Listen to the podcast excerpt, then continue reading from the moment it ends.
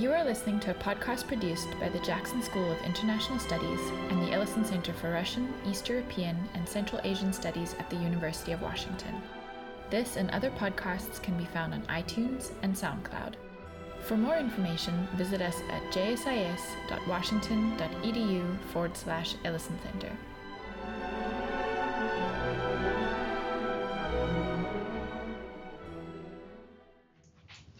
Good afternoon. Um, welcome to today's talk. Uh, we have a special guest all the way from Vermont, Professor William Pyle, who is the Frederick C. Dirks Professor of International Economics there. Uh, Professor Pyle does research on economic institutions in post socialist countries, most particularly Russia, although, depending on your point of view, it may actually be post post socialist now. I don't think this is going to come up in today's talk, but it's something to consider. Uh, now he's working on projects relating to land rights, business associations, and deposit markets. Uh, he's also um, starting to do some fieldwork in China and learning Chinese. He has won several prestigious research grants. He's also been a visiting researcher at the Bank of Finland's Institute for Economics and Transition and at the Higher School of Economics in Moscow. In 2014, he was awarded the Russian National Prize in Applied Economics for research on Russian business lobbies. He also holds a BA from history at Harvard, an MA in Russia and East European Studies from Indiana, and a PhD in economics from Duke. And uh, today's talk is called Privatization Plots. I also want to acknowledge some special guests in the audience uh, who will make it all the more interesting, I'm sure, for Professor Pyle, the other Professor Pyle, and Anne, and uh, Professor West Significant Other. Uh, who I hear are, are, watching Will talk for the for the first time in person.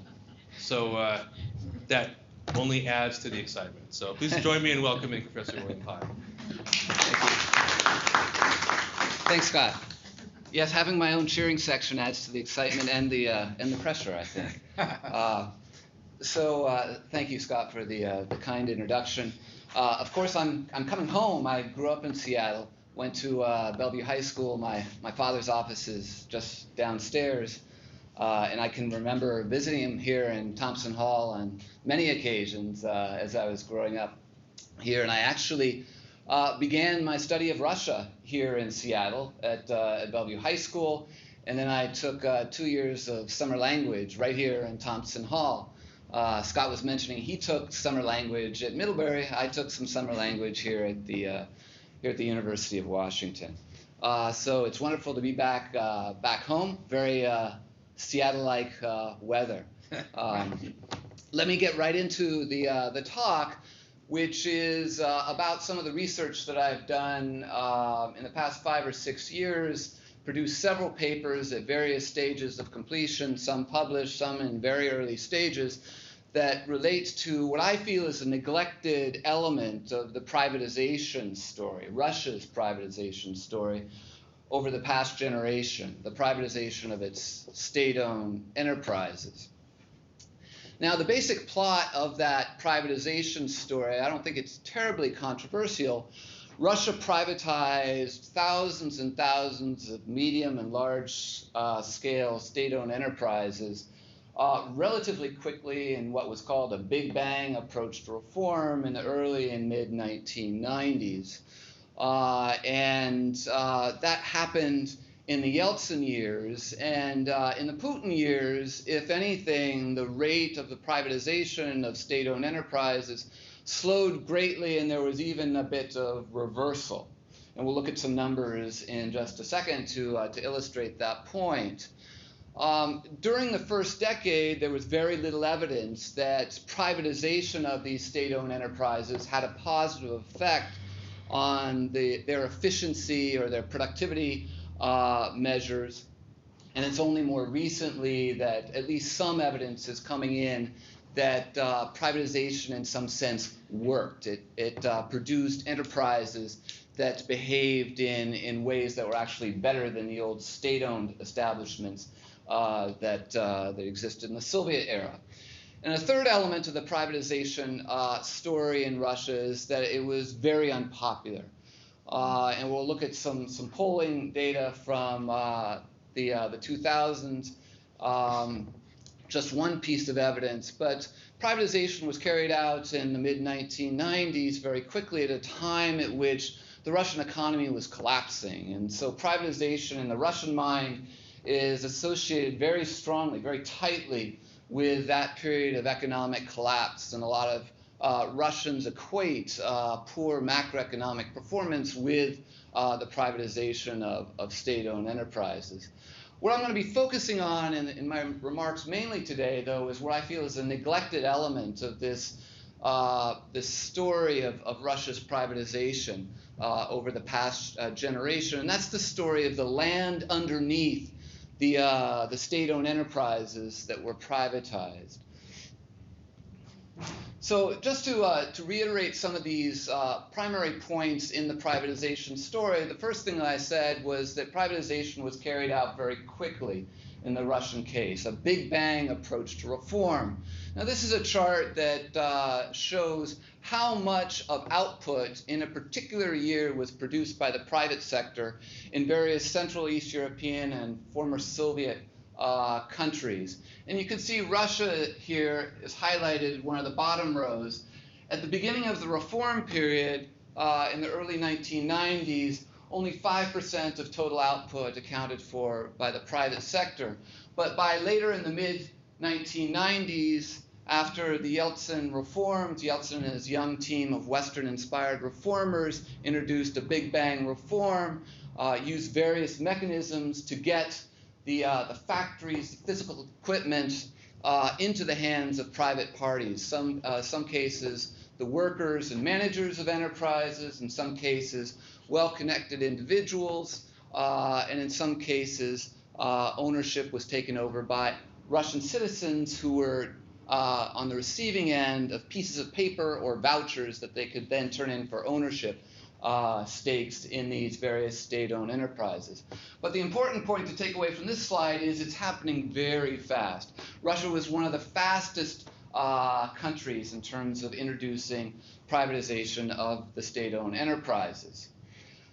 This slide is meant to, uh, to capture the, uh, the poor results in terms of productivity uh, of these uh, privatized enterprises. This comes from a, uh, a, meta, a meta-analytical piece that appeared in the Journal of Economic Literature by a group of co-authors in which they looked at all the different studies that primarily economists had done of enterprises, trying to see if there was a quote privatization effect. Were the firms, these state-owned enterprises, that were either given away to new private owners or sold off into the private sector, uh, were they uh, performing more productively? Were they using their labor and capital inputs more effectively? And what we generally see is in the case of the analyses that were done in Central and Eastern Europe, most of the uh, research, each one of these dots represents what the author feels is a well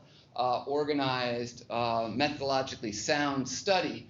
In Central and Eastern Europe, almost all the uh, research from the data in the 1990s and early 2000s suggests very strong positive productivity effects.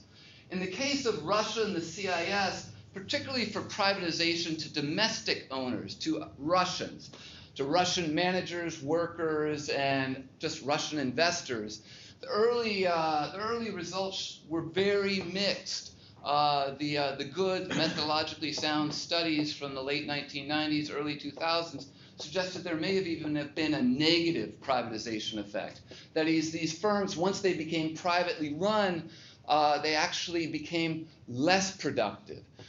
Uh, that wasn't so much the case of firms that had foreign ownership in Russia, but clearly this geographic difference between Central and Eastern Europe, where privatization seems to have worked in terms of enhancing productivity, and the CIS region and Russia in particular, where if ownership was taken over by domestic parties, privatization seems not to uh, have worked. So privatization fast, privatization results are very mixed and privatization very unpopular.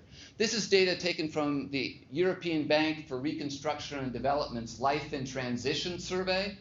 And uh, people across the, uh, the post socialist world were asked a series of survey questions about how they felt about how the economy was being run, including the question, in your opinion, what should be done with most privatized companies? So these were the old state owned enterprises. They were sold off to the private sector or given away. And then the responses, the possible closed end responses here, they should be. And then the dark responses that we see over in the bar graph here, renationalized and kept in state hands, renationalized and then reprivatized using a more transparent process. So these people think that maybe the initial process was, was somehow unfair, not, uh, not well run. And then the other two responses are a little bit more positive with respect to attitudes towards private property. And you can see that Russia, even during a period in which the economy is growing, the first decade of the 2000s, over half the population is in that dark zone where they'd like to see the privatized assets renationalized, and perhaps some of them renationalized and then uh, sold off to the private sector in a more transparent way. There's an awful lot of other evidence that uh, points to Russians feeling that the privatization process in the 1990s was handled poorly, produced very bad economic outcomes. Uh, the, uh, the Levada Center, an independent polling group in, in Russia, tracks these sorts of questions over time. And Russians' um, attitudes towards the markets have become progressively more and more negative uh, particularly after the global financial crisis and the increasing nationalism and anti-Westernism that we see in, in the present environment. So that's the basic privatization story, the basic plot, I would say, and it's a fairly uncontroversial one when it comes to, uh, to Russia. The neglected element of the story, what I'd like to focus on, has to do with the land underneath these privatized enterprises. What is often forgotten or neglected entirely is that when these enterprises, these thousands of state owned enterprises across the, the expanse of Russia were privatized, the land underneath the enterprises was not privatized at the same time. The land continued to reside with local or regional governments. And so you had this bifurcation of the ownership of the assets. You had private enterprises on the surface in the sense of the equipments and the building, uh, but the land itself continued to reside with, uh, with state bodies. Now, privatization in Central and Eastern Europe and in many places around the world, privatization is done in a way that unifies the ownership of the land assets and the on the surface assets. And so the way Russia went about privatization was somewhat unusual. And they did that for reasons primarily of speed. The reformers around Yeltsin, the Gaidars and Chubais said it's just going to take too much time to draw all the boundaries, to do a very comprehensive survey to say this is where one, this is the GPS coordinate uh, where one enterprise's boundaries begins and where the other enterprise boundary ends. And so let's just go fast. We'll worry about land later. And so privatization occurred quickly in 92, 93, 94, but land wasn't a part of it. Now that's changed in the past generation. And some of the enterprises that were privatized have had the opportunity to, to reacquire uh, or to acquire for the first time the ownership of the land assets that lie underneath them. And I'll, I'll tell you about the circumstances that gave rise to that. But using the most recent data, the, Europe, the European Bank for Reconstruction and Development has finally begun in their uh, periodic business economic and business economic and environment uh, performance survey where they go around and ask questions of managers at enterprises across the post-socialist bloc they began asking questions about do you own the land on which your establishment sits? And so on the horizontal axis of this table, from the most recent wave of this survey, the BEEP survey, Business and Economic Environment and Performance Survey, we can see here Russia is somewhat of an outlier. Less than 30% of the BEEP's enterprises, and there are over 4,000 in this most recent wave, said they actually own the land on which they sit. Um, and then on the vertical axis here, we have the share of output in the country that's produced by the private sector. And so we see most countries in the post-socialist region, a lot of these are Central and East European countries, but also some from Central Asia as well, and the Caucasus. Most countries, there is a strong correlation between the share of output produced by the private sector, our vertical axis measure, and the share of firms that say they actually own the land. Not surprising in that because a lot of those countries, the land was privatized at the same time that the capital on top of the land was privatized. But Russia's an outlier. I'll come back to some of these other countries uh, toward the end of the talk. Now, does that matter that land was not privatized at the same time as the, uh, the other assets? Well, I make the, I'll make the case that land is an important asset for three different reasons. First of all, land is a very valuable asset. A lot of these enterprises, when they were privatized, the actual physical capital, the machines, the technology, were incredibly un- uncompetitive, uh, particularly in a country that's beginning to open itself up to global markets. And so, for many of them, particularly those located in highly populated cities, their most valuable asset was the land that they were sitting on. So, an enterprise that sits smack dab in the middle of a big city like St. Petersburg or Moscow or Novosibirsk, these, these, uh, these enterprises are sitting on very uh, valuable land. And if you go about studying privatization and you neglect their most valuable asset, then you're missing a really big part of the privatization story. Ironically, none of those studies that were highlighted in this analysis right here, in which they had, a, they had about a hundred different uh, articles that they looked at, privatization studies, none of them mention enterprise land. It's all about physical capital. Total, uh, total ignorance or total kind of skipping over uh, land as an important asset to, uh, to keep an eye on to assess whether or not privatization works. So land's a valuable asset. It's going to be even more valuable the more it's located in an urban core. And socialist cities are disproportionately industrial in their uh, physical makeup. And so a lot of those state-owned enterprises happen to be sitting right in the center of um, post-socialist cities on very valuable land. A second reason land is important is when firms own the land on which they sit, it makes it easy for them to use that asset to pledge as collateral to secure external lending. And a third reason is that if state officials, potentially corruptible state officials, own the land on which an otherwise private enterprise sits, it gives those potentially corruptible state officials a little bit of a lever over with which to exercise control uh, over uh, enterprises. The threat that a lease might be uh, ha- have its terms changed or torn up entirely uh, gives uh, those potentially corruptible officials that sort of uh, leverage over over um, firms, even if they're otherwise private. So let's go back to the first point about land being a potentially valuable asset. So this looks a little bit like a I don't know a modernist painting. We could even say maybe it looks like a Kandinsky painting. But it's, it's actually a map. Does anybody recognize what it, it would be a map of? I'm sorry? It's St. Petersburg, right. So this is Russia's second largest city, and we can see the Neva River right there.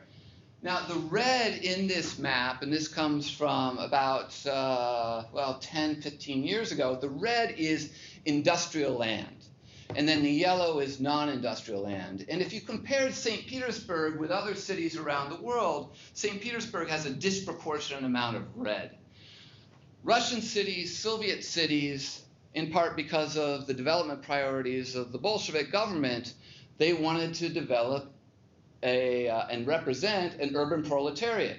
So they built up a lot of their industries in the late 20s, early 30s, out throughout the 50s, right in the center of cities, put big factories right in the center of cities, and then they didn't have land markets, land markets that could continually reassess whether or not land was being used in a particular way, in a, in a wise way, whether or not land might be used in a slightly different way. For instance, the main drag in St. Petersburg, Nevsky Prospect, kind of cuts through the city right about here you can walk a couple blocks off, at least 10 years ago. It's been a while since I was in St. Petersburg. You walk a couple blocks off of Nevsky Prospect to St. Petersburg and be surrounded by coal warehouses. In most modern cities around the world, it's not the case that you can walk a couple blocks off the main drag and uh, be surrounded by coal warehouses or major industries. That sort of stuff is done outside of city centers where land values are lower. Generally, you have service sector and residential real estate, high rise apartment buildings, that sort of thing in a city center. But in post socialist cities, one of the legacies of the socialist era is a footprint that's heavily industrialized. Uh, and so you have very valuable land that initially, at least, with the first wave of privatization, is still state owned.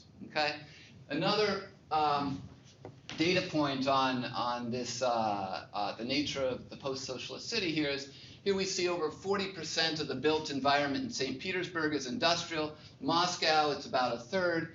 Five cities from Central and Eastern Europe that also had the same socialist development model and an absence of land markets that can continually reassess uh, whether or not uh, land was being used in a wise way. Uh, they have a little bit less uh, of an industrial footprint. And then we see kind of the global norm here. Uh, cities like Seoul, Paris, London, and Atlanta, global norm is about 5% of urban land given over to industry. Yes? Who owns state-owned land? So in the Russian case, it can be the municipal government, it could be the re- regional government, and in some cases, it'll even be the federal government. Most of the enterprises that I surveyed, it's the municipal or the regional government, and they're actually paying a, uh, a rent uh, to, uh, to whichever level of government is the formal, the formal owner. Who's paying the rent to whom? The enterprise that's sitting on the oh, land okay, will pay a rent to the formal owner, whether it's the municipal government or the regional government. A corollary of having a lot of industry in the center of town is that you have a lot of people living outside of town. So uh, in a comparison of Paris and uh, Moscow, Europe's two largest cities, I think, we've got the population density gradient. Where do people live relative to the center of the city? And you see Paris, highest density is right in the center of town, and then it declines as you get 15 to 20 kilometers out. In Moscow, those of you who spent some time in Moscow, you know that a lot of Muscovites live in these uh, kind of ugly apartment buildings in, that are built in rings 10 kilometers out, 15 kilometers out. And most urban uh, geographers, folks who are experts in urban planning, will tell you this is no way to lay out a city. It has uh, repercussions in terms of additional costs for urban transport infrastructure, uh, etc. And here we have a big, massive plant that's still right in the center of Moscow it's right in this zone, five to six kilometers out from the Kremlin. This is the ZIL car and truck plant. Hundreds of hectares of urban land that basically has sat unused for the past 20 years because they lost a market for what it was that they produced, the steel, the trucks and uh, trucks and cars, and only now is Moscow really getting around to uh, to using that space in a different uh, in a different way. It's this is state-owned land. Okay. So I said there's a second reason that uh, that uh, ownership, land tenure is important. Access to finance. Just a couple of cute headlines here. Banks would rather not deal with pigs as collateral if the borrower is unable to repay the loan. They'd rather not deal with lingerie. Land is a, uh, a more liquid asset. It's more easy to kind of find a, uh, a buyer for. What does a bank do with you know crates shipping containers full of lingerie and pigs. They're not they're not uh, they're not equipped to deal with that, and so um, land tenure can matter for financial flows. This picture right here of IKEA was what initially got me interested in the question of land in uh, in the Russian context. This IKEA, for those of you who are familiar with Moscow, is on the way in from Sheremetyevo Airport, the big international airport. So if you land and then you drive into Moscow, just before you get into the city, in the town of Khimki, which is in the Moscow Oblast, you pass this IKEA. Now, why did IKEA, which is interested in selling to Moscow's large consumer market, all its, uh, well, all these, you know, the blonde furniture, you assembled furniture, all that sort of stuff that they they sell. You all know their their their, uh, their stock and trade. Why didn't they Why didn't they locate right in the center of Moscow, where the consumers were? IKEA actually wanted to own the land, and the Moscow city government wouldn't let them own the land. The Moscow Oblast government would let them own the land, so they actually decided to locate right on the border of Moscow city in the Oblast. Why didn't they? Why did they want to own the land? They wanted full control, and they were a little bit suspicious of dealing with Moscow city government as a landlord. This issue of the potential uh, of corruptible officials to use land as a lever also relates to the issue of land access. Ironically, in Russia, the world's largest country in terms of land mass, we have a lot of number, we have a very large number of firms that report that they don't have easy access to land to expand their current operations. And so each uh, wave of the business environment and economic performance survey, they ask them, on a scale of one to five, how problematic are these factors to your firm's operation? And if the firm answered five, very problematic, I'm picking it up here. So 25% of firms said regular access to electricity is a big problem. It's a big obstacle for our business. Access to land was the second most in, in 2009, which is the second most recent wave of the BEEP survey. Uh, when we compare the responses in Russia on these questions about the barriers to your business to the countries that acceded to the European Union in 2004, if we make that comparison and redo this chart, so we're going to get the relative degree that Russia relative to the Polands and Czech Republics of the world, what are the problematic barriers? We see a slightly different ordering. So the bar here is representing the percentage point difference between the percentage in Russia that said a particular issue was problematic and the percentage in the Central and East European countries that said it was problematic. So in Russia, the biggest relative problem, relative to Central and Eastern Europe, is access to land. What else is up there as well? Corruption and access to finance. I'd say that control over land is depriving firms from accessing financing, and it's also giving uh, officials, potentially corruptible officials, a greater ability to extract some corruption related rents that go along with their control over land. It's a point I'll come back to.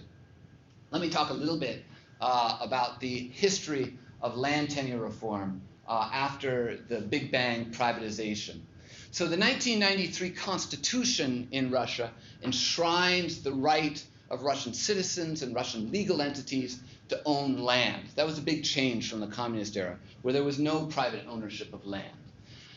They launched the Big Bang privatization in 93, 94, and pretty soon some of the advisors around Yeltsin, the Gaidars, and Chubais said, you know, really the land should have gone along with the rest of the enterprises. Let's see if we can correct that problem and allow the enterprises to take ownership over the land. And so, at a time at which the central government in Russia, the Yeltsin government, didn't have a lot of power, they tried to prod the process of land privatization underneath these otherwise privatized enterprises. They tried to prod along through the passage of several presidential decrees, which laid out a process as to how individual enterprises could take ownership of the land underneath them. A number of regions, though, totally rejected that reform. 32 regions, in fact, in the 1990s, Moscow City included, said no privatization of land. We're not going to allow it at all. And so by the end of the 1990s, we have a situation where a relatively small amount, less than 50,000 hectares of urban land had actually been privatized. That's less than the size of Moscow City, and this is across the entire country, less than 50,000 hectares. When Putin comes in in 2001, he's got a fairly um, progressive, liberal set of economic advisors, and they uh, push him to push through the Duma, the national legislature, a new land code that was specifically focused on urban land. They divorced agricultural land from urban land. That made it easier to get through the Duma. And they gave a further push to uh, the privatization of land under otherwise private enterprises. And so in the first decade of the 2000s, despite what kind of the common story is, is that period being one where there's very little new privatization. With respect to urban land, we see uh, the stock of private land in urban areas growing each year 15, 16, 17 percent, in large part because of the, uh, the reforms that were launched in the first Putin administration and the land code passed in 2001. At the end of this period that I've got reflected here, land underneath enterprises can be one of three forms. Land tenure can be either private, where the enterprise owns the land. They can rent from government at the municipal, regional, or even the federal level, depending upon who, uh, which level of government is assigned ownership. Or in some cases, the old Soviet form of land tenure, which is called perpetual use, бессрочное использование which uh, basically is the weakest form of land tenure. It gives very strong eminent domain rights to the government just to come in and, uh, and take the land away. These are the three forms of land tenure that exist. Um, let's see, we're going to go to about 315 before I open it up to questions. Is that good? So this gives you some sense of the regional diversity. some of the regions took up the call for the uh, the, uh, the privatization of enterprise land. Regions like Belgorod and Tatarstan are out in front. Um, this number actually is a ratio of all urban land in these different regions, in these different uh, oblasts and krais and all these large administrative units. Russia has over 80. In these different regions, what's the ratio of all industrial, commercial, and residential land in urban areas that's owned privately by firms compared to all industrial, commercial, and residential land owned by the state and municipalities. So the higher this number, the more land privatization there's been in the region. So we go from Belgorod on top all the way down to Moscow City, where there's almost no private land, uh, and Khabarovsk uh, at the bottom. The red numbers represent how many firms I was able to survey in my own survey of enterprises that I'm going to be talking about in just a second. But you, this gives you some sense of uh, the um, regional variation that's also captured in this map. Red means more private. That's probably uh, a not uh, very good color to choose for private property, but Red is uh, the uh, regions that have the greater degree of private land ownership in the urban areas. The whites, we don't have any data on it as well. Uh, don't have any data on it at all. This data on land privatization comes from 2008 uh, and the, the Russian State Land Agency. Okay, so in September, of 2009, September and October of 2009, I put into the field a survey working with the Levada Analytical Center, a reputable independent polling agency that works with Western academics, uh, and we surveyed 359 uh, enterprises, privatized enterprises. These were firms that had deep roots in the old socialist system, but they had been privatized. Their physical capital had been privatized mostly in the early and mid 1990s. Um, Moscow and St. Petersburg in that 359 are disproportionately represented. We've got about a fifth of all respondents in those two cities. Half of the firms by design were to come from uh, these regions right here, in which the bulk of the privatization had occurred. Uh, all of them had to have at least 500 employees in the year 2007. So these are big enterprises, land hungry enterprises. And in terms of the sectoral distribution, it's across different branches of industry. These are the branches that are most heavily represented. It was about an hour and 15 minute questionnaire, sitting down with the managers of uh, these enterprises, asking them basic questions about their employment, their ownership structure, their performance in recent years, a lot of questions about what we'll call their primary production plot. That is, wherever they uh, produce the bulk of their output, we'll call that piece of land on which it occurs their primary production plot. Many of these enterprises have more than one plot.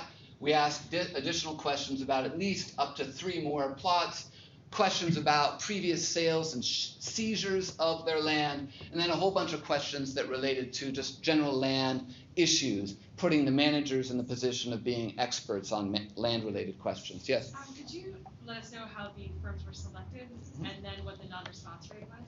So the non-response rate is, is higher than I would have liked. It's, it's over 50%.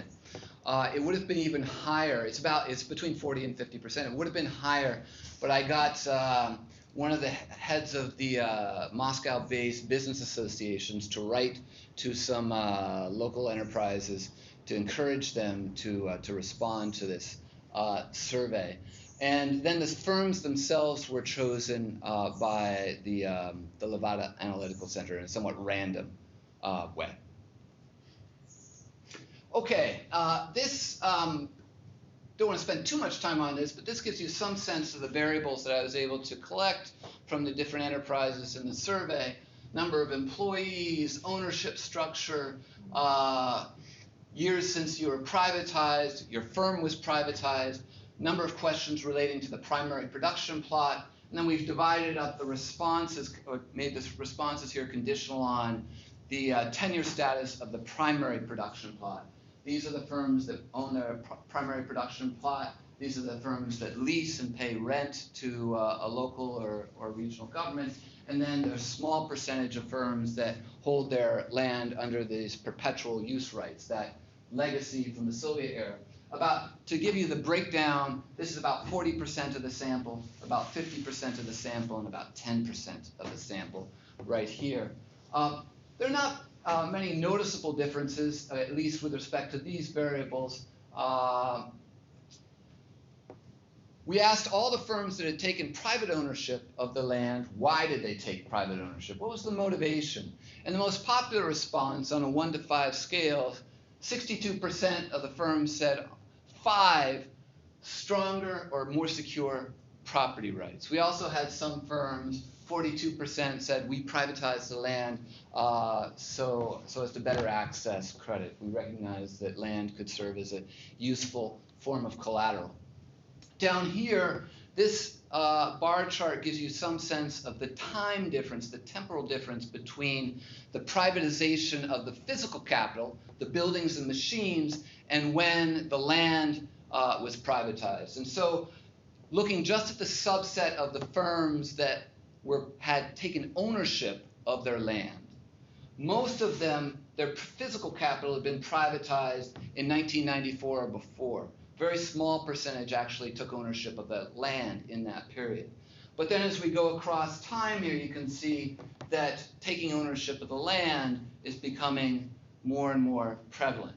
And so among the privatized enterprises that have taken private ownership of their land, it's first the physical capital, and only later, on average, the, uh, the land assets. Okay? So, what did I do with this survey? Ask various questions, test various hypotheses. The major ones that I focused on are Does private ownership of land provide easier access to credit for enterprises? Does private ownership of land encourage, because it provides easier access to credit, higher rates of investment? And does private ownership of land give enterprises a greater propensity to reallocate or sublease a portion of their primary production plot? All enterprises, regardless of whether they own the land, lease the land, or hold the land under that Soviet era perpetual use rights, have the legal right to lease or sublease a portion of their land. So there's no legal constraint here. But to the extent that we'd like to see these post socialist cities reorganized because they've got this socialist era burden, this uh, legacy of being hyper industrialized, We'd like to see some of these industrial enterprises in urban areas reallocating their land to other users. Yes? Uh, can, can the landowners uh, lease the land for whatever purpose? I mean, I mean, if the people who want to get the land, can, can they do whatever they want? There, there are going to be regulations. You, you can't, if you, uh, for instance, the chemical industry is regulated by certain environmental uh, legislation. You can't just dump anything. You can't carry out any industrial mean process on a particular piece of land. build, For example, factories on farmland. Uh, so the, I should have I should have made clear all the enterprises that I'm surveying here are in urban areas. So these are not rural. These are not rural enterprises.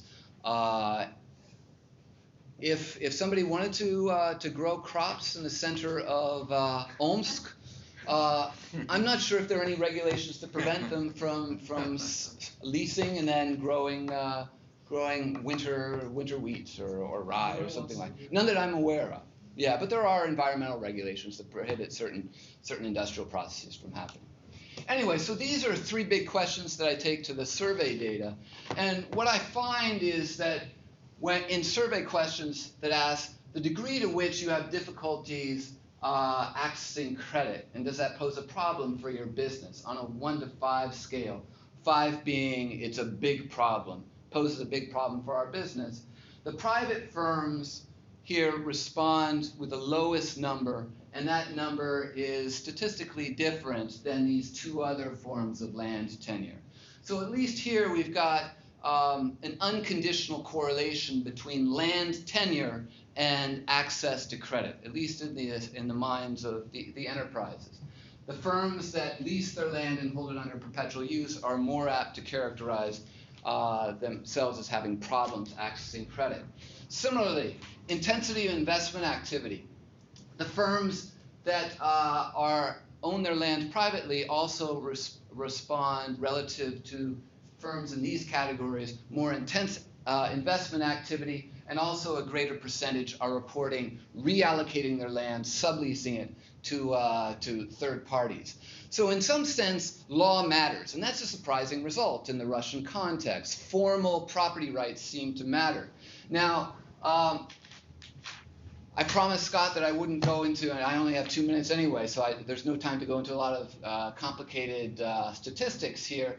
But there's certain things that economists do uh, to assuage concerns that correlation like that is indeed evidence of some sort of causal relationship. And I've tried to do a little bit of that. I'm going to wave my hands and say I've done some of that. Uh, it's not perfect. It's, some of what I've done takes advantage of regional variation in land policy uh, to get at the issue of causation. I'm glad to talk more about that in the Q&A. Um, why, why do we see the regional variation that we do? Um, why is Moscow, for instance, one of those regions where almost none of the enterprise land has been privatized?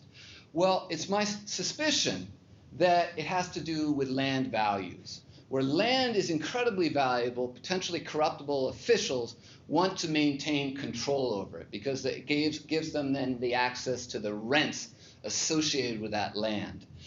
Mayor of Moscow, Luzhkov, no longer the mayor. Mayor Luzhkov's wife was uh, a large real estate developer in Moscow. If you wanted to engage in a new real estate development project in Moscow, you had to go City Hall because City Hall controlled all the land. The land hadn't been privatized. And the mayor would tell you that you needed to see his wife, who, land, who ran uh, the city's largest uh, real estate development firm. She quickly became the wealthiest woman in all of Russia. The two of them, that couple, ran afoul of Putin, and they now live in very luxurious circumstances outside the country. But basically, I believe my my hunch is that the relationship between the pace of privatization in certain regions uh, has has to do with the variation in that pace has to do with the value of land. So if you look at some proxies for urban land values, like urbanization rates and um, per capita income, where those are high across all regions in Russia, we see less urban land privatization. And so we can explain some of that variation at the regional level, and certainly that's a story that fits very nicely with the Moscow context. I've got a couple other variables here that uh, capture the demand for land privatization, the strength of industry's voice. These four variables altogether explain about almost half the variation in that urban land index that we saw. Come back to this, and I'll, this will be my last point, Scott, uh, and then to, uh, open it up to Q&A. I find this comparison of Russia and the Central and East European countries a really interesting one. Um, what is it that gives rise to Russia being an outlier here? Well, we know it, it privatized its, its urban land very slowly. What are some of the other countries that you think might be part of this same quadrant that have privatized land slowly? Uh, they're unlike the Central and Eastern European countries that did both together. Anybody have a kind of want to take a guess at some other countries that are in that quadrant of this this diagram? Wild guess. Ukraine. Ukraine. China's not part of the mix, and China's not part of the the, the uh, uh, survey. But China doesn't effectively doesn't have private land. That's that's true. The state owns all the land in China. Belarus. Ukraine. So this is Ukraine right here. Belarus. Uh, this is Belarus right here, and this is Lithuania right here. All these countries very closely located. And so my last my last picture is part of a project that I'm just getting off the ground with uh, one co-author at the World Bank and another co-author in Germany, where we're interested in the cross-country and within-country variation in land tenure patterns underneath uh, underneath enterprises, otherwise private enterprises. And I don't know anything about ArcGIS, but I have a I have a student now who's helping me with uh, ArcGIS and using the uh, most recent round of the Business Environment and Economic Performance Survey. And there are 4,000 firms in the most recent round from Russia. So there will be 4,000 dots there, each representing a firm. Each of the other post-socialist countries, um, I think it's Turkmenistan is is out, uh, is not in the survey here. Um, I've got that right. This is Turkmenistan, right, Scott? Yes. Yeah. Yeah. You're a Central Asian that's here. Looks Yeah. bigger than it should, though. Okay. Yeah. I, um, it's, it's not. It's, it hasn't been surveyed, and Turkey is for whatever reason. Um, but all the other post-socialist countries uh, are. The red is a disproportionate number of the firm dots are firms that don't own the land on which they sit. The blue means the firms in those countries disproportionately do own the land. And what and the white areas are territories where there are no firms within 200 kilometers that were surveyed. And so what's what I find really interesting here, and, and why I, I think this is the sort of thing that's particularly good for an interdisciplinary studies center like the Ellison Center, because I think there are historical forces at work uh, in this particular pattern. Uh, because of the ideological forces that were at work in the early 1990s, kind of all this Western advice that says go fast with privatizing your physical capital of your enterprises, um, we see we see that big bang privatization. 70% of, of output in Russia is privatized very quickly. But norms regarding land have uh, have changed much more slowly. Uh, they tend to be a more slow-moving institution. We can privatize physical capital, but culture determines uh, and history determine attitudes towards land. And so I'm, I'm thinking it's not an accident that we see a very distinct kind of regional pattern. Um, kind of the old Slavic core uh, down in through north and eastern Ukraine, but not all of Ukraine. The western parts of Ukraine, you, we're seeing some blue and certainly not, not all red. Uh, we're seeing down here in the Caucasus region a pattern very unlike Russia. We're seeing some northern Kazakhstan, a pattern. You see some reds here they're just barely coming through, but not the southern part of Kazakhstan, which is more blue. And Central Asia, we see more private uh, land tenure. Um, and then Lithuania, Latvia, and to a, much lesser extent, Estonia. Now, this will sound crazy, and, but I'm, I'm excited about exploring this particular hypothesis at this point. But if we overlay this map with the Russia's imperial boundary in 1800, it's almost perfect. Russia's imperial boundary goes through northern Kazakhstan. It goes. It didn't include the Caucasus. It goes right about down to here. Didn't include at that period of time the end of Catherine the Great's reign, where there are a lot of institutional changes in terms of property rights. Uh, but it did include this area of the Baltics. And so there's a lot of work to do to match that story with this picture. But I'm, I'm beginning to kind of delve into the history books and thinking uh, carefully about what mechanism could give rise to that norms that were created two centuries ago, persisting across time, even through this huge historical discontinuity of the, the socialist era to be reflected in, in what we see today. So I'll end, I'll end on that kind of inconclusive note. Now I have to uh, steal Will away in less than 10 minutes from my class, so I suggest we take a lightning round of questions, collect them all at once, and then you'll do your best to answer them in rapid succession. Sure. So um, I have one question. I have to go to my class. Would you like to go first? Yes. Go ahead. Um, what about the urban land owned by Rosneft, Gazprom, Rosatom, the railway things, the banks, the media, the hotels, all these guys, all these enterprises Yes. that have urban land but are very closely connected to Putin? And you tell me what the answer is. Okay, but the short answer is I, I don't know, but I think I think we should be able to find out now. The the, uh, the government cadastre allows us to open up and go in and pinpoint as long as we know the GPS coordinates of the corporate headquarters of all these big companies that you mentioned.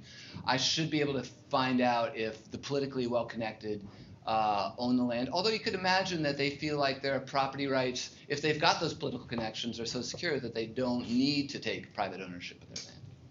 But it's it's an interesting question. I haven't uh, I haven't explored uh, exactly that yet, though. Thank you. Okay. Thank you. Uh, so my question has to do with um, why the officials who hold the land don't sell it off for a big payoff. So you you suggested that if they expect prices to keep on going up, they're going to hold on to it essentially forever because they have long time horizons. It's an argument about time horizons. Right. But I'm thinking, even if I expect the prices to keep going up, there's still such a big payoff to be had by selling off a coal factory in the middle of Moscow to a huge condo developer. Right. That would be a big windfall. So perhaps during the financial crisis, when things got shaky, when time horizons probably shortened, uh, when officials were less secure about uh, the future uh, revenues that they were going to get by holding on to the land, could that have been a time when you see some sell-offs in some places, especially places that were hit harder, uh, where there was no guarantee that the land would keep on going up forever, and where people's personal financial portfolios might have taken a hit and they needed to compensate themselves for that? Right. So the uh, the potential for big land land windfalls going to public officials is limited by law, actually. The, uh, the Land Code of 2001 prohibits land being sold to otherwise private enterprises for more than 2 to 3% of the cadastral value. So they've just finished a large national cadastre.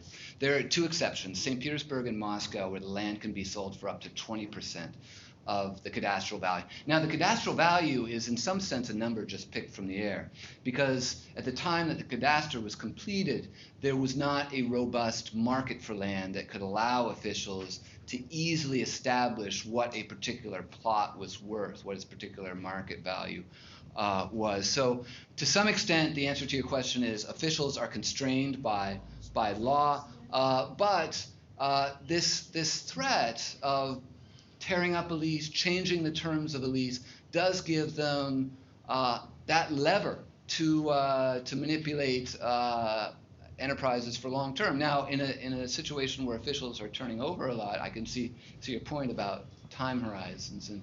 Uh, but yeah, the the short answer is is law plays a role. So let's collect a few questions at once, if there are any more, and then uh, we'll, we'll answer them all at, at once.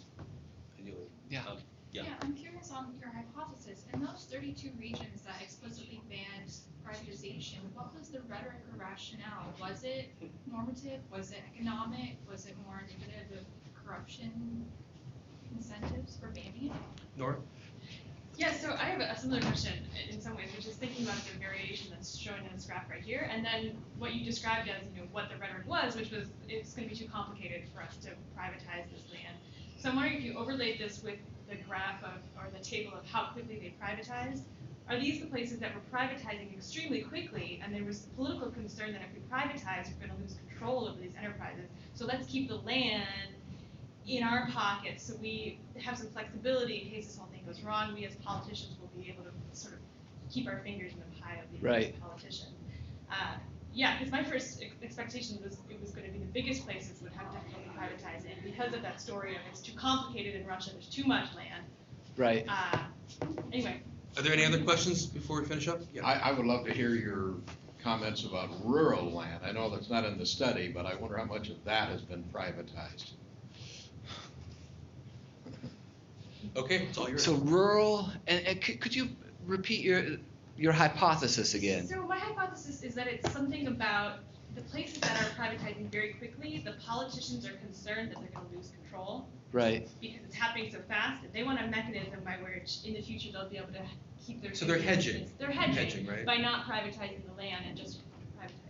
So when you say the places that are privatizing quickly, you mean just the physical assets that are being lost to the private sector quickly, and so they retain the land as a way of Right. So the original table you showed, so you know some countries it goes from five to 25 very quickly. Some places it's more gradual. So if there's this quick big shock, Right. you want to keep.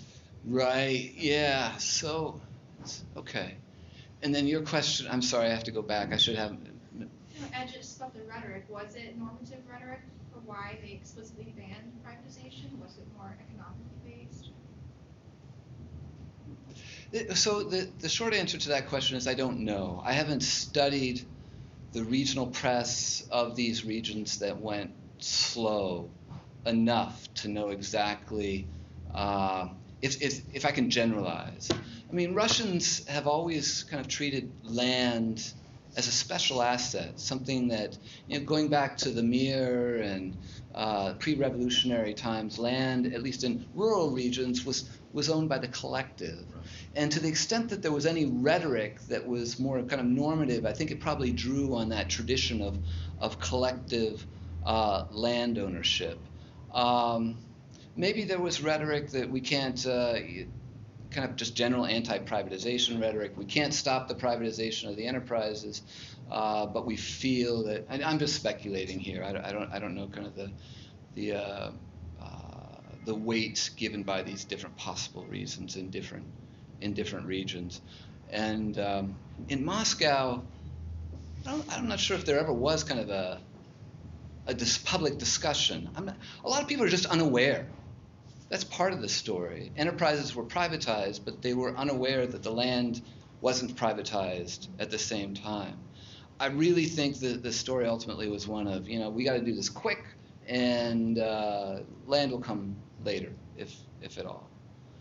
Um, so the hypothesis that land is the hedge in areas that went fast with privatization, they wanted to hold on to the land. That's an interesting idea. I, I don't know if it's been tested by anybody at, at this point in time. Um, I've seen these kind of national level uh, time series of what share of national GDP is produced by the, the private sector. Um, I'm sure they, there are regional uh, time series as well. Um, then we'd need to get regional time series on land, and that does not exist. So that this this data right here, this is from 2008, and it's very unique data. It was on a website that's since been taken down when one federal agency subsumed another federal agency, and so we couldn't actually do that exercise that I think your hypothesis is calling for, comparing kind of the rate of privatization, private sector uh, contributions to total output relative to share of share of private land. Um, agricultural, yeah, I don't have much to. I'm afraid not much to say about agricultural land. The um, uh, corporate farming is, is is growing. Plots are being um, integrated within the old uh, from the old communes.